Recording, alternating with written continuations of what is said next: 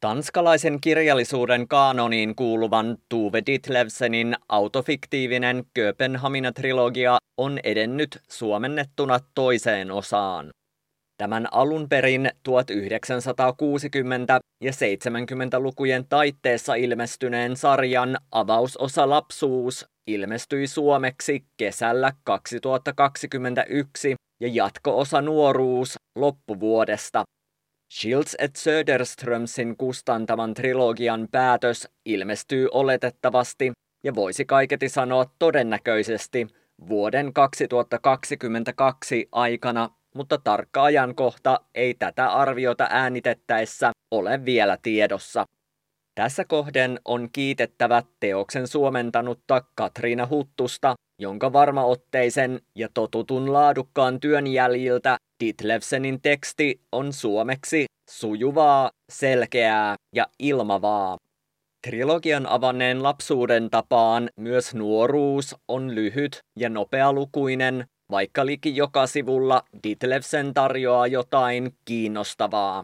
Herättää ajatuksen, käyttää hienoa kielikuvaa tai sanallistaa jotain pysäyttävällä tavalla. Kun kiipeän takimmaisen talon portaita ylös, minua alkaa pelottaa, että en koskaan pääse pois näiltä kulmilta. Yhtäkkiä en voi sietää kotiseutuani, ja jokainen muisto tuntuu synkältä ja ankealta. Niin kauan kun asun täällä, olen tuomittu yksinäisyyteen ja nimettömyyteen. Maailma ei välitä minusta, ja joka kerta kun saan kiinni sen liepeestä, se lipeää otteestani. Ihmisiä kuolee ja taloja puretaan. Maailma muuttuu taukoamatta, vain lapsuuteni maailma pysyy ennallaan. Teini-ikäinen Tuuve odottaa kärsimättömänä sitä, että täyttäisi 18 ja pääsisi aloittamaan elämän, mikä tarkoittaa suurelta osin muuttoa pois vanhempien luota. Tätä odotellessa hän joutuu käymään täysipäiväisesti töissä joskin hän lopettaa työpaikoissa yhtä ahkeraan vanhempiensa kauhuksi.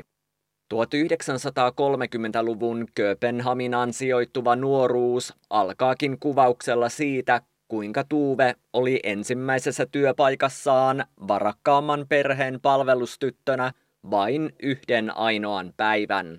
Työpaikkojen vaihtumisen ja niiden menettämisen kautta Ditlevsen nostaa esille myös oman yhteiskuntaluokkansa kurjuutta. Teinikäisen Tuuven täysipäiväinen työnteko on tarpeen, sillä hän ei ole suinkaan ainoa, joka menettää työpaikkansa, ei edes omassa perheessään. Siinä missä etenkin hänen isänsä ja veljensä ovat poliittisesti tiedostavia sosiaalidemokraatteja, Teini-ikäinen Tuuve on kokematon, tietämätön ja jopa naivi liki kaikilla elämän osa-alueilla. Kun hän ystävystyy muutamaa vuotta vanhemman jo täysi-ikäisen naisen kanssa, he alkavat käydä yhdessä tansseissa, joskin Tuuven aikainen kotiintuloaika pilaa illat. Tuuven äiti ilahtuu jokaisesta miehestä, jonka Tuuve tapaa, sillä äidin mukaan vain avioliitossa on naisten pelastus. Mielenkiintoisesti Tuuven äidistä ei piirry tässä teoksessa lainkaan niin kielteistä kuvaa kuin trilogian avausosassa, jossa hän oli Tuuvea kohtaan ilkeä ja väkivaltainen. Lapsuusteoksessa alkanut teema jatkuu nuoruudessa entistä väkevämpänä. Kyse on nuoren tytön runoilijuudesta ja kirjailijan identiteetin syntymisestä. Ditlevsen kuvaa tätä paloa ryhtyä runoilijaksi ja kirjailijaksi Virginia Woolfiin viitaten. Mutta toivon, että minulla olisi paikka, jossa voisin harjoitella oikeiden runojen kirjoittamista. Haluaisin huoneen, jossa olisi neljä seinää ja ovi, jonka saa kiinni. Huoneen, jossa olisi sänky, pöytä ja tuoli, kirjoituskone tai lehtiö ja lyijykynä, ei enempää. Niin, ja ovi, jonka saa lukkoon. Mitään tästä en kuitenkaan saa ennen kuin olen 18 ja voin muuttaa kotoa pois.